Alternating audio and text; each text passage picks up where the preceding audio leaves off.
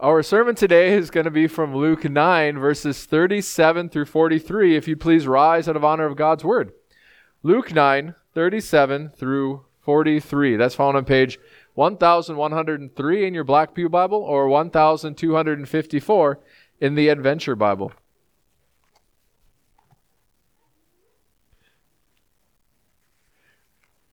Luke 9, verses 37 through 43.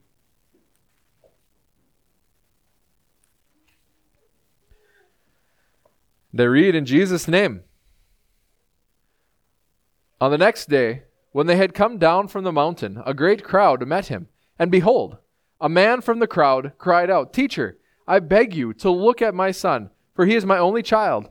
And behold, a spirit seizes him, and he suddenly cries out. It convulses him, so that he foams at the mouth, and shatters him, and would hardly leave him. And I begged your disciples to cast it out, but they could not.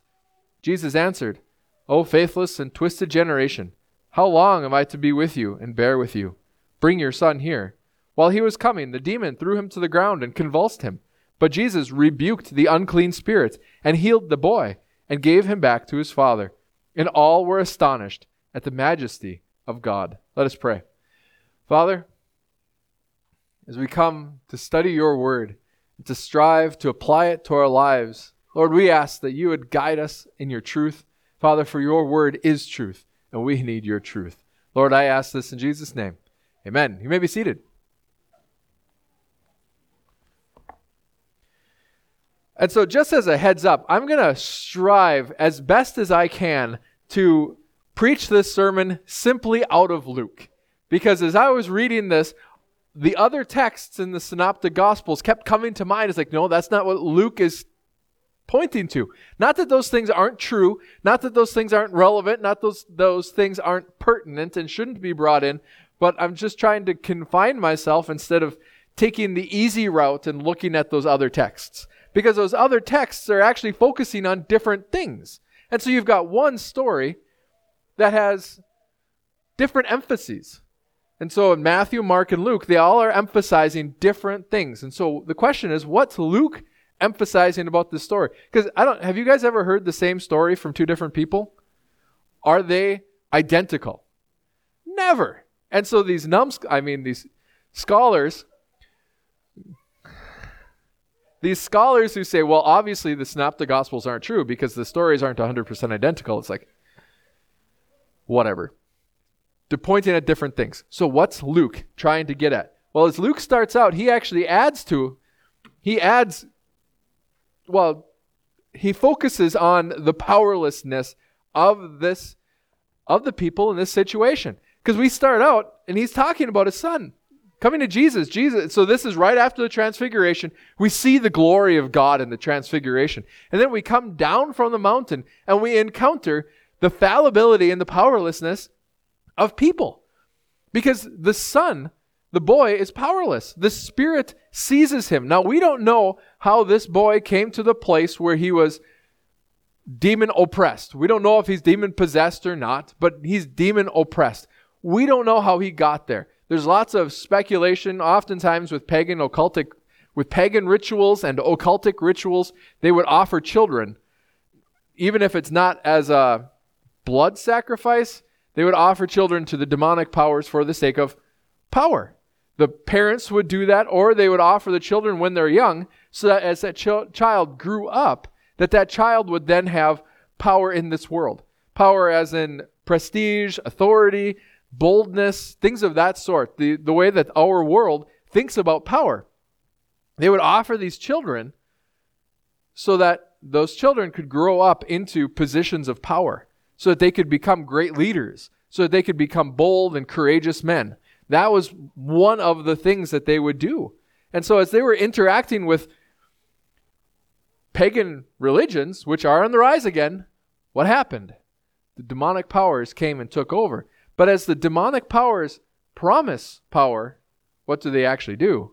They take away freedom. So, what good is power without freedom? Nothing. So, if someone imagine so because money is a measurement of power kind of so someone gave you a million dollars and said you can or well, actually, just use old Henry Ford joke. Henry Ford decided that you could have any color car you want as long as it's black. I'll give you a million dollars as long as you spend it on what I want you to spend it on. Well, what good does that do you? What good is power if you have no freedom? If you have no ability to do with it what you want? And so the demonic powers would give power, but then they take freedom so that the people then become bound. This child is bound. He is powerless. He can't defeat the demon. The demon comes upon him, seizes him, and he can't get out of it. Think about that for a moment. How would you like to be in that situation? This is a terrible situation for this boy to be in. And then you take, I, uh, I work to put myself into the shoes. What would it be like if a demonic power came and grabbed hold of my child? Think about that for a moment.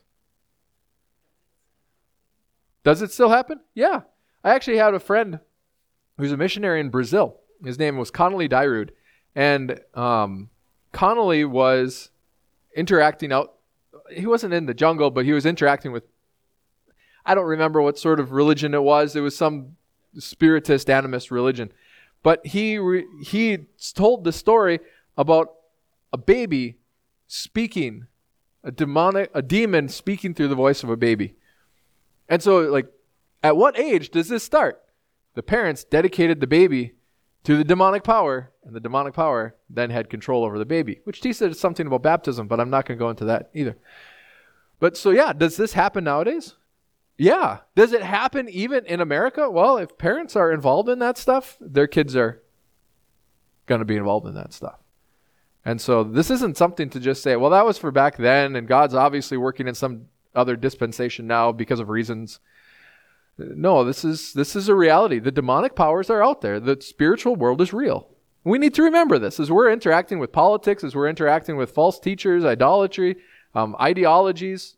The demonic powers are real. This isn't just oh that's their opinion. It's like no, there's there are there are evil things at play in our world. Period. And we need to battle them with spiritual powers because the earthly powers don't work. Because if as a dad, if there was something taking control of my child, I would do everything in my power to get that child free. The father's powerless. Think about that. How, how do you like to be absolutely powerless? We have a lot of authority. We have a lot of control in this world, but when push comes to shove, we're really very powerless. You know, and that's where that father is. He is being confronted full on by his powerlessness. And so what does he do? Well, let's bring him to the disciples of Jesus. But now we see that the disciples are powerless too, which is interesting because prior to this, they had been casting out demons. Prior to this, they had been healing people. But when it comes to this, something's going on. And so they're within their relationship with Christ, I don't know what's happening exactly, specifically, but they have become made powerless. But you know the fascinating thing about that? The disciples did not bring this man and his boy to Jesus. You notice that? Who comes to Jesus? Not the disciples. They're not saying, Master, What's going on? Why can't we drive this demon out yet? They tried and they failed. And then the dad goes above over their heads and goes to Jesus. So dad takes the initiative. The disciples don't take the initiative. And that makes me wonder if the disciples were starting to trust in themselves instead of in Jesus. Trust in their power instead of in Christ's power. They were embarrassed. Maybe they were embarrassed. They were ashamed. You know, but yeah, they were we talked about shame at our men's Bible study. So if any of you men missed it, you shouldn't have. Um, just a little bit of guilt, not a whole lot. But what is shame? Shame is fear that I'm going to be revealed, that my faults and my failings are going to be revealed. So yeah, they they avoided Jesus because of shame. That's quite possible. And they let that fear come in the way. Kevin. What would this also be part of the discipleship though too? is you know, you're going you know, as the disciples are going out would this be as they were learning about the, the you know, as other people are learning about him, would this be like the next ladder down that he would be able to come and see for himself? Yeah. Yeah, actually, that's a very good point, Kevin, because to see this as part of Jesus' discipleship of his disciples. Any of you have ever had been training? Have any of you ever trained someone to do something? Did you ever give them a task that's a little bit beyond them? Giving them the opportunity to fail? I, I do that to my kids all the time. We give them opportunities to fail because how do we learn? We learn through that failure, and then that drives us. But that should drive us back to Christ. If if we think of ourselves, and I hope you do, I hope you think of yourselves right now as disciples of Jesus Christ. Jesus Christ is actively, right now, through me, but in other man, means, discipling you. He is trying to make you sanctified.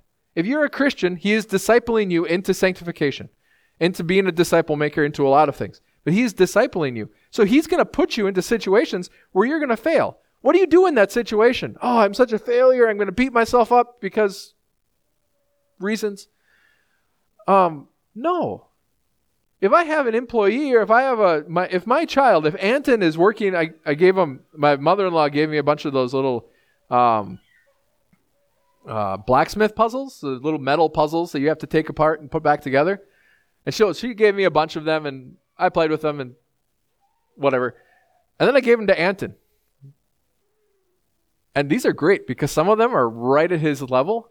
Some of them are a little bit beyond his level. Some of them are at Soren's level, which I still don't understand how that works. But some of them really frustrate him. And so what does he do? He comes to me to help him figure them out. Because that's the way we do it. So if Christ puts us into a situation that's beyond us, what should we do? Beat ourselves up? No, we should go to Jesus. Jesus, what do I do? because he is our he is our master, he is our disciple maker, he is our friend, he is our counselor, he is our guide. And so the disciples didn't do that. There's something wrong in their relationship to Christ. Probably shame. I would bet that Beth is right. It was probably shame. But on Jesus' side, he's discipling them. He's trying to make them grow. So he allows, because he is still God, God is allowing the disciples to run into a situation where their lack of faith is tried. You think you're so great? Try this one. So, what does Jesus do? Jesus reveals the problem. So, Jesus says, Oh, I'm in the transfiguration. That's not right. Jesus answered, O faithless and twisted generation, how long am I to be with you and bear with you? Bring your son here. And so, generation, what does that mean? Does that just mean like, you know, I'm a what am I? Gen Xer, millennial? I'm right on the right on the border. I'm confused. My generation is confused. Well, there's a lot of truth to that, actually, sadly. Um, but we're not talking about that sort of generation, like the 30 year gap or the 10 year gap. I think the Generation Alpha was like five years or something like that. Generation Y, and talk, we talk about that stuff. You know, the baby, bo- them baby boomers. We talk about those things. That's not how that's being used. It's not talking about age groups. It's not talking about years. It's not talking about lifespans. What Jesus is talking about and what the biblical authors are talking about when they speak of generations are groups of people. What, this group of people, oh, faithless and twisted group of people. Because you are within this generation and you're within this generation. We have a faithful and non twisted one. We have a faithless and a twisted one. Those are two different generations. Those are two different groupings of people. They don't have an external demonstrator. You know, like we could talk about races. Most races have external demonstrators. But when we're talking about generations, we're not talking about something that you can see on the outside. We're talking about something that changes the groups from within. And so when Jesus says that, he's pointing to the faithless and twisted group of people. And I don't think he's saying, I, as I prayed through this, like, Lord, are you exasperated with them? Oh, faithless and twisted generation. I don't think Jesus would do that. I would probably do that. But Jesus is a lot more godly than I am. So I shouldn't read my emotions into Christ. Actually, read this. I actually see him pointing to the problem faithless and twisted generation. How long am I to be with you and bear with you? He's not exasperated. He's pointing to the real fault and pointing to the effects that it's having on him. He's doing this out of love for the disciples. Because if he's doing this out of love for himself, then he's not God. because God loves us. And so he's pointing this stuff out for the sake of God. He's pointing this stuff out out of love for his disciples. And he's showing them the reason that this has happened is because you are faithless. You are not trusting me. You're not trusting me. And that goes back to they're probably trusting themselves, trusting in their own power, their own ability. Have you guys ever done that? Trusted in your ability to get something done and then had it fail? Because something else in this world came up. I was butchering a hog yesterday, and I, I figured I had enough time. And then I got a phone call from someone who needed a ride to Mountain Lake. I was like, oh, well, I guess I'm not going to get this done because now I've lost an hour and a half out of this time that I had. And so I had to set my, you know, my plans. I would have been able to achieve my plans had the world not gotten in the way of my plans. But what does that show us? We're powerless. I am in and of myself powerless. I, I can't change the world. I can't even make I can't even plan my day right.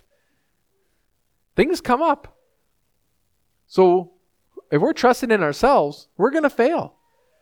But Jesus is saying, Who are you to be trusting in? You've been put into a situation when you fail. What do you do then? You call upon God. You trust in Him. You don't trust in your power. You don't trust in your ability. You don't trust in your giftings. You don't trust in yourself. You don't trust in humanity because we're powerless. We call upon God. We trust in God. We look to God. We hope in God. We look to Him because He is actually powerful. Isn't He? Do you believe that God is powerful? You know, He's the one who created everything with a word. Could He change things with a word too? Yeah. God is powerful. So we trust Him.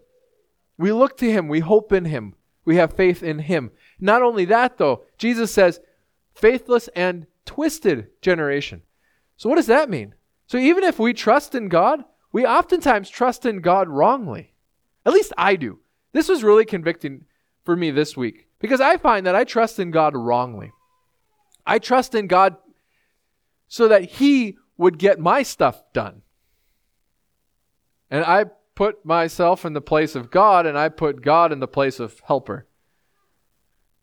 I want God to fulfill my dreams. I want God to fulfill my hopes. I'm going to trust God to bless me.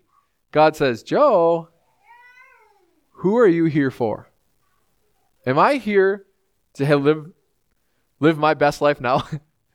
am I here for myself? Or am I here for God? The twisted generation gets that flipped.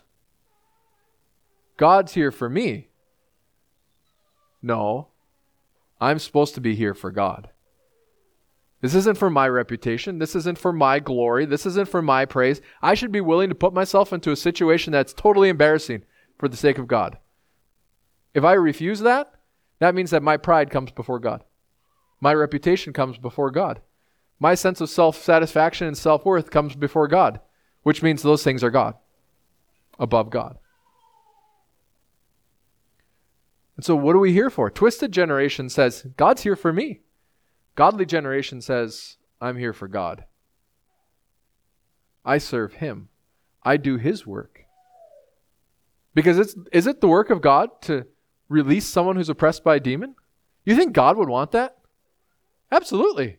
God wants someone who's oppressed released. That's what God wants. But you know what I found in my own self, and as I've watched other people, oftentimes we'll do the work of God so that we get the glory. See what I did? See what God's done through me? Oh. Come on, Joe, that's not the point. Because Jesus reveals the truth. So, could it also point to the fact that in their twisted and faithless, you know, standing, they sought other gods to, you know, the this father had offered his son up to other gods. Yeah. Yeah. If you put that on the father, I guess I focus that on the disciples. But if you put that on the father, you, yeah, he's a faithless and twisted, a member of the faithless and twisted generation because he was willing, probably willing to offer his son to the demonic powers, to the false gods, to get power and to get authority, so that those gods would then serve him. Then he ended up having to fight those gods. You know, that's interesting. I didn't think about it in terms of the Father and the Son and all of the crowd. Huh. I'll have to contemplate that. But not right now. Unless you guys want to stand, sit there and watch me contemplate something. As long as you talk to yourself. As long as I talk to myself. Well, yeah, there. Interior running dialogue. Yeah, that would be confusing. Yo. So what is what does Jesus reveal then? Bring your son, O faithless and twisted generation, how long am I to be with you and bear with you? Bring your son here. I don't think that's the right subpoints. Are they? Are those the ones I sent you? Okay. So so Jesus Jesus calls the disciples. I've got a different sermon in my head than what's up there. So I'm going to preach the one that's in my head because I can't preach the one that's up there because I don't know how that fits with the text. no, that's okay. Well, we have to be careful that we're not distracted. and tied that in. No, don't worry about it. Um, so Christ calls. So what is the majesty of God? The majesty of God is a revelation of who God really is. What what is God? Who has this power? What is the reality of God? The reality of God is that He calls. He calls the Father and the Son to Him. Bring your child here. This reveals to us, this call reveals to us the love that God actually has for us. That we're not in this alone. You know, what is what are we told in the book of Romans? All uh, it's told in the book of Romans, it's quoting, I think Isaiah, or no, actually it's Joel. All who call upon the name of the Lord will be saved. And so, what are we seeing here? We are seeing a father calling upon Christ and Christ giving him salvation. Is this because of some greatness of the father? Is it because its father had no sin in his life? Odds are he was into pagan practices. So it's not that the father was so great, it's that Christ is so great. That Jesus is willing to overlook those things and to hear the call and to get him out of his mess. To bring him through that mess into righteousness, into holiness. This is the love that God has for us. I was, um, I don't remember. So I'm gonna, I'll use an example from this week in my own heart. I was praying because I was struggling with love for Christ. Something had come up and someone was talking about just loving Jesus. And I'm like, Lord, I don't love you like that. I, I respect God. I fear God. I trust God. And I honor God. But I can't say that I have this affection for Christ. And I was praying about that. Lord, what do I do with this? There's something lacking inside of me. I'm not I'm not rounded out in my Christianity as I desire to be. What do I do with this? And so I was praying about that. First John comes to mind. We love because God first loved us. It's like, Lord, does that mean that I have the wrong view of you? I don't see God as being one who loves me. I see God as king. I see God as Lord. I see God as master. I see God as boss. I see God as God. I see him as he who loves me. Jesus says, I did not come to be served, but to serve. Do I see God as he who serves me so that I could serve him? Or do I see God as being the cruel taskmaster that says, Joe, get your stuff in order? Uh, it's the second one, not so much the first one. And so it was in that lack of love that I saw that I have the wrong view of God. Here we see the right view of God. Bring your son. Bring your son.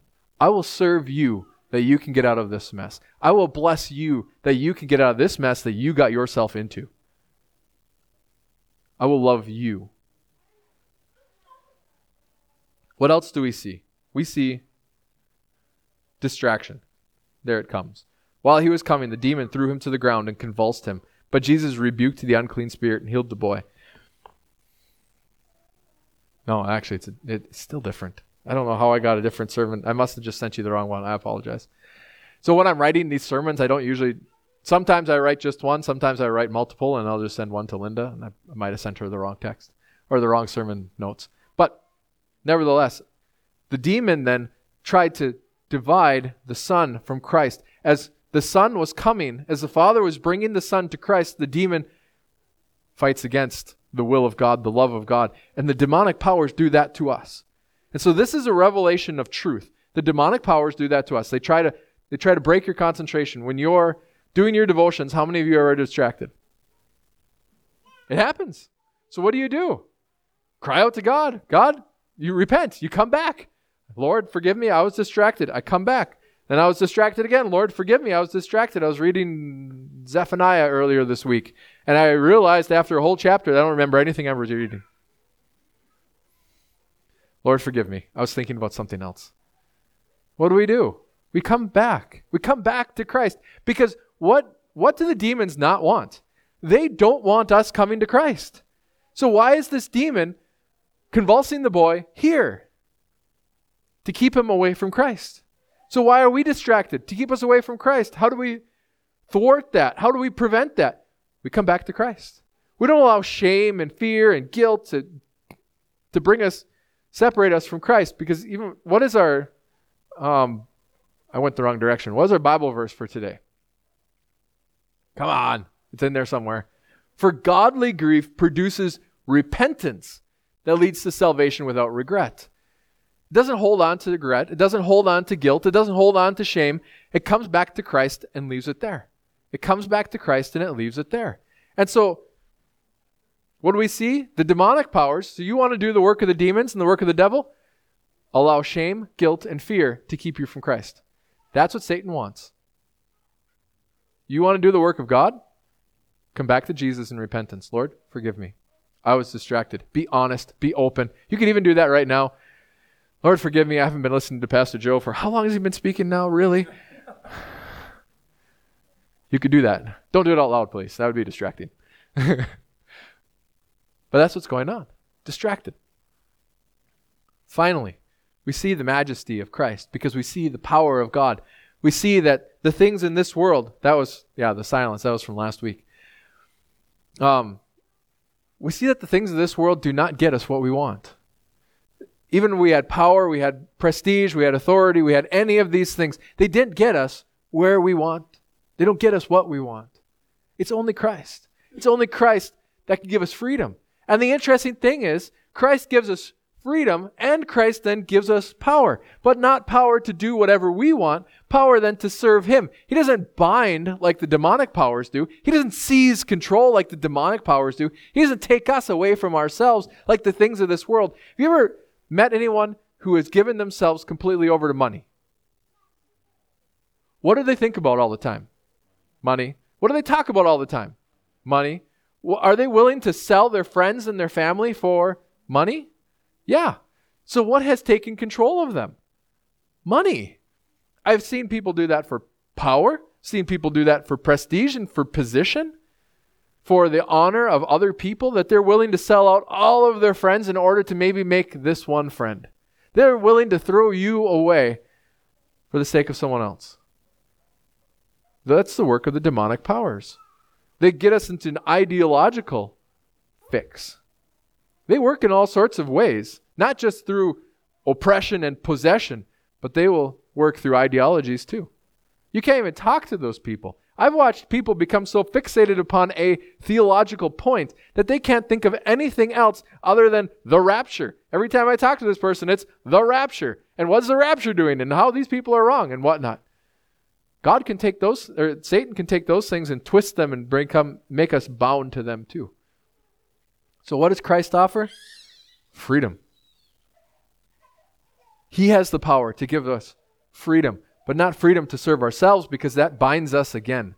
Freedom to serve Him because then we have true freedom. Then we have true joy. Then we have true peace. Then we have the riches that the world is looking for in Christ. That's the majesty of God. That's the truth. How great is God that He gives us everything that the world is selling their lives for. He just freely offers it and says, just come to me. Just come to me. And so, what's the reality?